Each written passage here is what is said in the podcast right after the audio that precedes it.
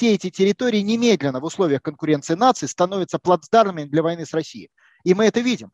Просто обострилось уже до военного компонента отношения с Грузией, с, с Украиной, с Молдовой, э, с, Арми... с Азербайджаном. Ну, понятно, что 100% то же самое произойдет и на всех территориях бывшего Советского Союза. Никогда такого не было. И вот опять. Привет. В конце прошлого месяца кремлевский цепной пес, то есть э, на российская пропаганда, сорвалась на своих соседей. И в данном случае я говорю не об Украине.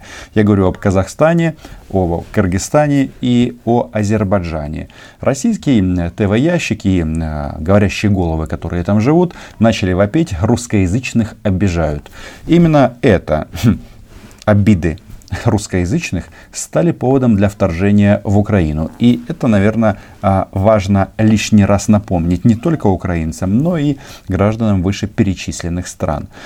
А, как они тут объяснили, в части Казахстана а, это организация языковых патрулей, соответственно, а, против русскоязычного населения, которых якобы заставляли говорить на казахском языке. Допускаю, что казахский язык могут знать не все жители Казахстана, особенно те, кто постарше. Но с одним из организаторов этого процесса, причем речь идет не о языковых патрулях, как выяснилось, а борьбы за право говорить в Казахстане на казахском языке. Я делал интервью, это Куат Ахметов, он, кстати, сейчас в Киеве. Кто не видел, может а, это посмотреть. Но, как вы знаете, а, российский телевизор, он действительно на поводке, и поэтому эта тема, ну, она приобрела очень интересный поворот. Смотрите, 23 а, августа этого года, то есть накануне Дня независимости Украины, такая интересная группа товарищей, которые называют себя офицеры России, обратились к президенту Казахстана после нападения на русскоязычных граждан а, этой страны, ну, имеется в виду Казахстана. И все тут как раз и говорится о том, а, что вот а, за последние несколько недель в СМИ и в обществе широко обсуждается ряд вопиющих случаев нападения и избиения русскоязычных граждан Казахстана.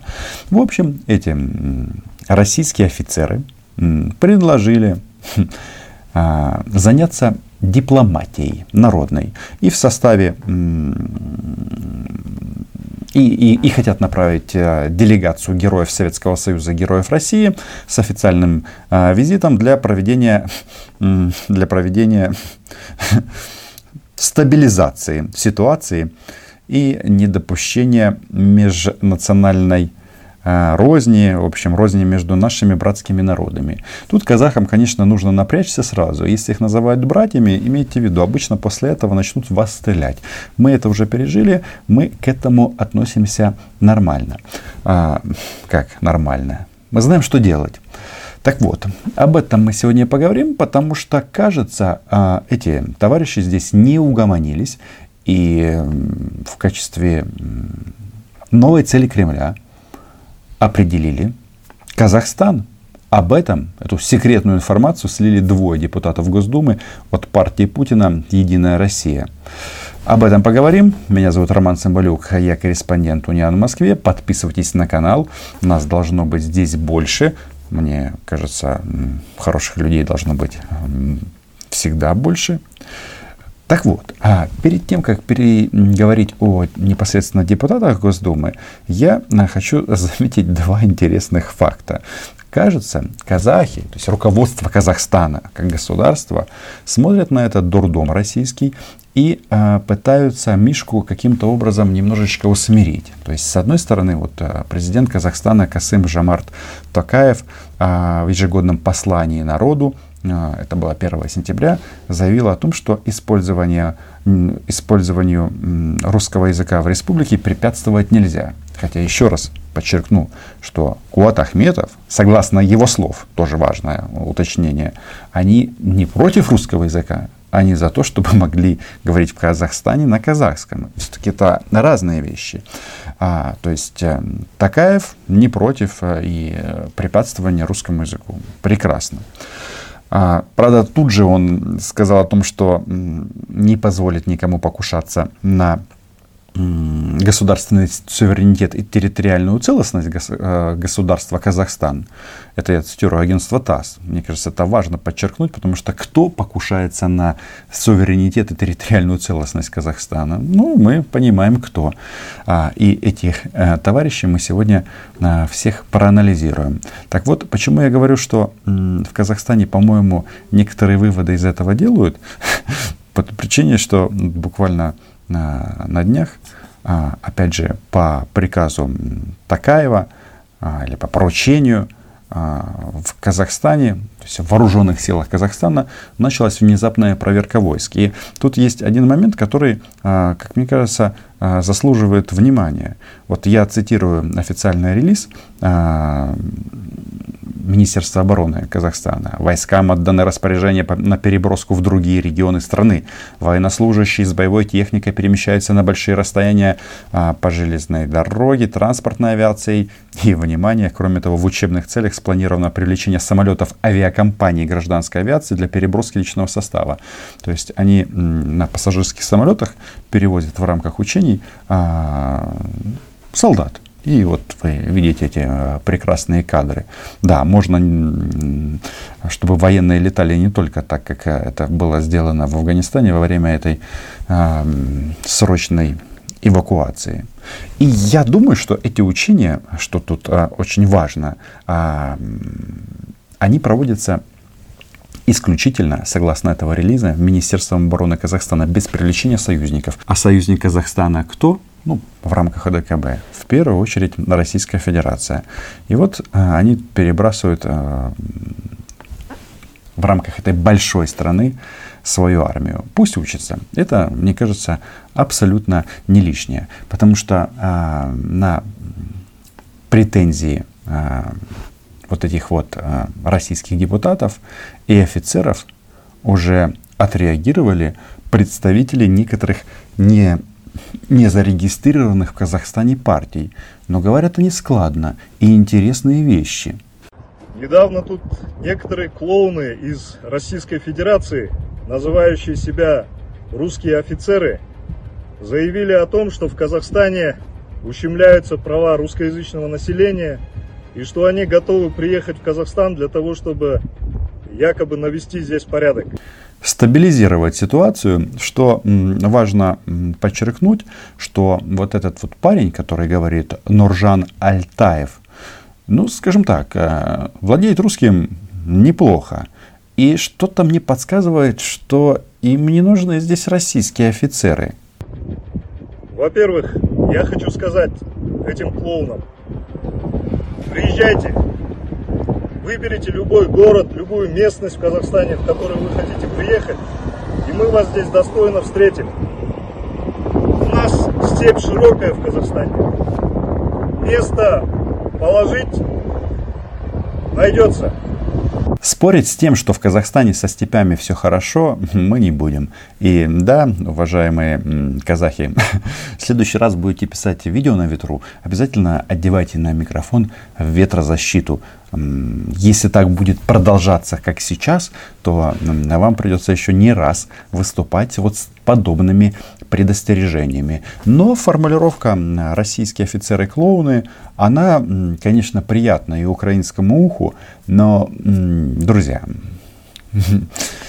а, не стоит недооценивать. Они тоже воюют. Воюют, получают приказ и воюют. Ну да, против братского в данном случае если приказ будет казахского народа. Я обращаюсь к депутатам Государственной Думы Российской Федерации Жириновскому, Шпирову, Никонову, Федорову и всем другим негодяям, которые думают о захвате Казахстана. Тут я вклинюсь и добавлю, что список а, неполный. По-моему, а, можно еще вписать Затулина. Я вам его здесь покажу, потому что он считает, что казахи и Казахстан должны ответить. Ответить за то, что они не признали оккупацию Крыма. Я сразу хочу сказать, это исконно казахские земли, исконно казахские территории.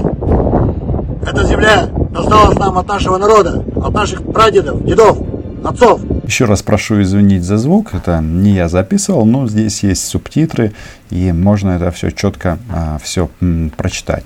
Казахстан, ветер, Это хорошо, что еще не зима. Было бы совсем грустно. Если вы к нам придете сюда с оружием, придете сюда с такими грязными намерениями, я предупреждаю, 2 метра ширины, 2 метра глубины вам найдется на нашей казахской земле, этой земли. Лично я обещаю, что эти люди будут уничтожены.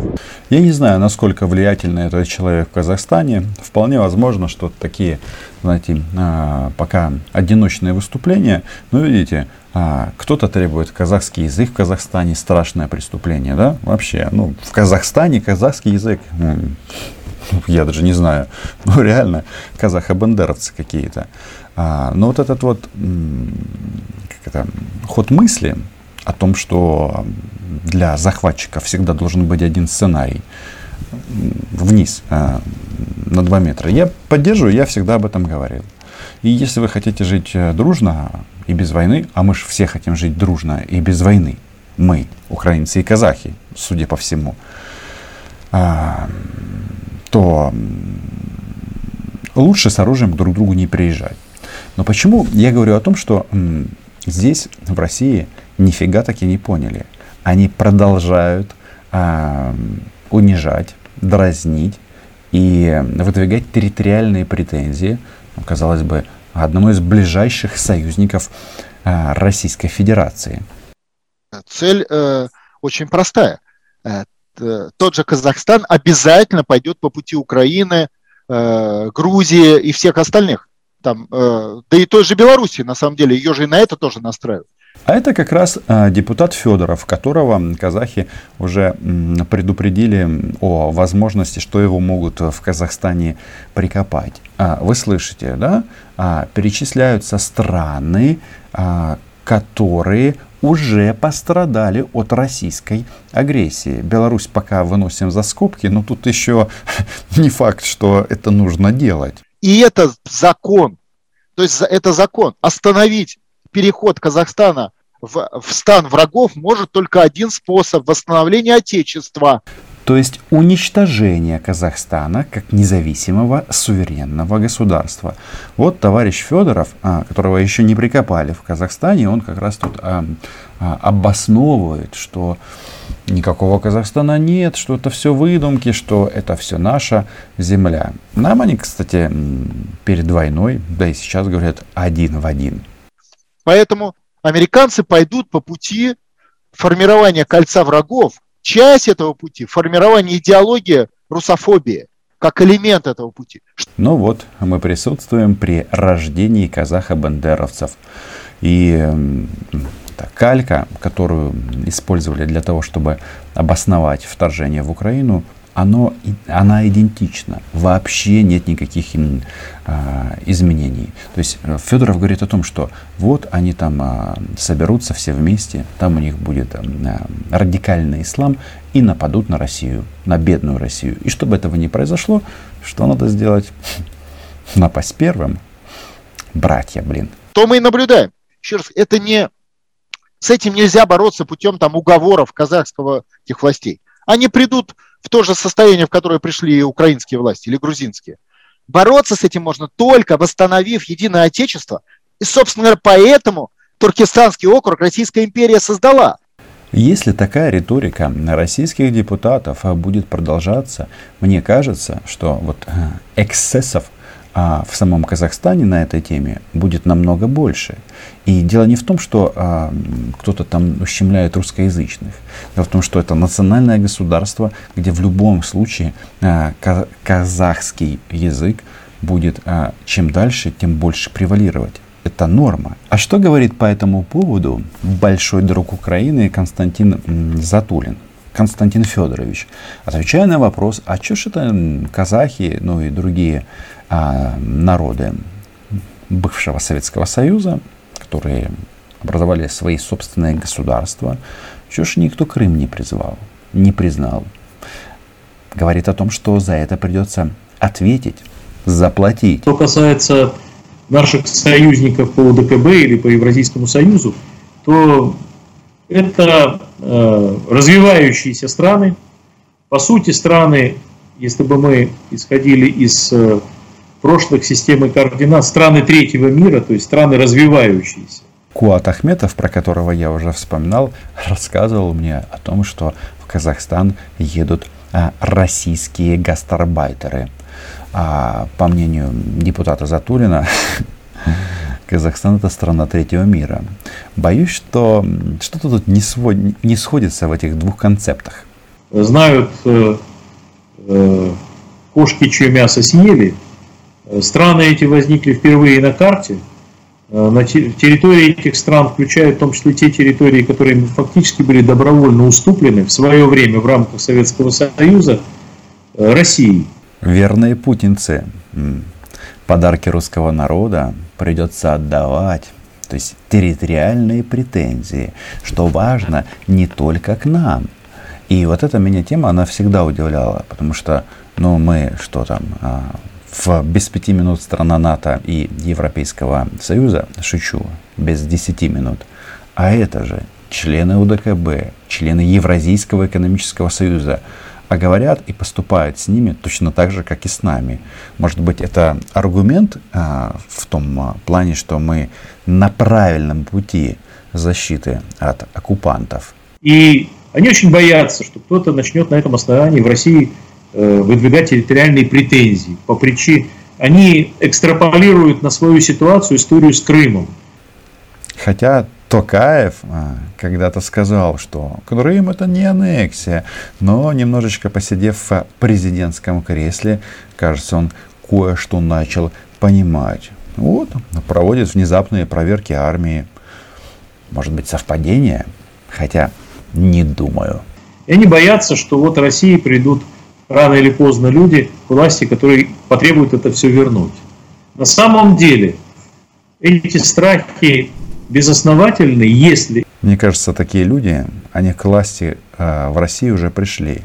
Просто у них нет возможности это все э, реализовать.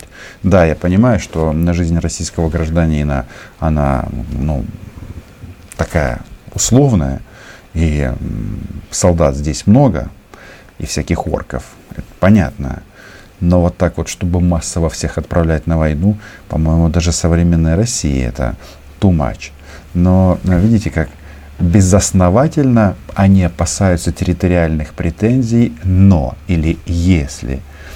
Вот самый ключевой момент. Мы вас стрелять не будем, а, но вот тут нужно объявлять высшую боевую готовность для вооруженных сил любой страны эти страны придерживаются, как это в свое время мы надеялись получить от Украины, идеи добрососедства, союза, сотрудничества с Россией. Только дело в том, что Россия и Кремль, ну и такие товарищи, как Затулин, хотя нет, Затулина здесь не приглашают на такие мероприятия, они сами решают, когда вы уже не добрый сосед, а, а когда вы добрый. То есть, если вы занимаетесь развитием национального государства, своей страны, собственной, тогда вы на грани того, чтобы быть недобрым соседом, и это основание на вас напасть. А если ты добрый сосед, то ты должен интегрироваться до момента слияния с российским государством. И если ты хочешь сохранить Казахстан, получается, россияне просто не оставляют выбора.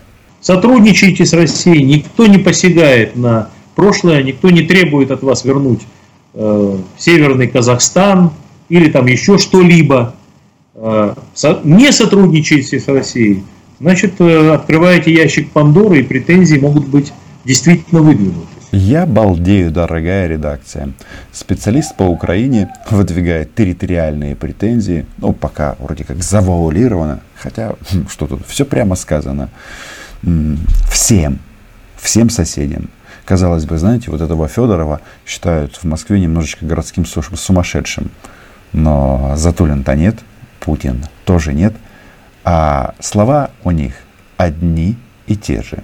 Ну так э, выбор за вами. Украина тоже могла бы сохранить и Крым, и даже Севастополь в своем составе, если бы вела себя порядочно, честно, а не двулично по отношению к России. И согласилась идти по пути, да, слияния с Россией и отказа от самой себя. То есть выбор невелик.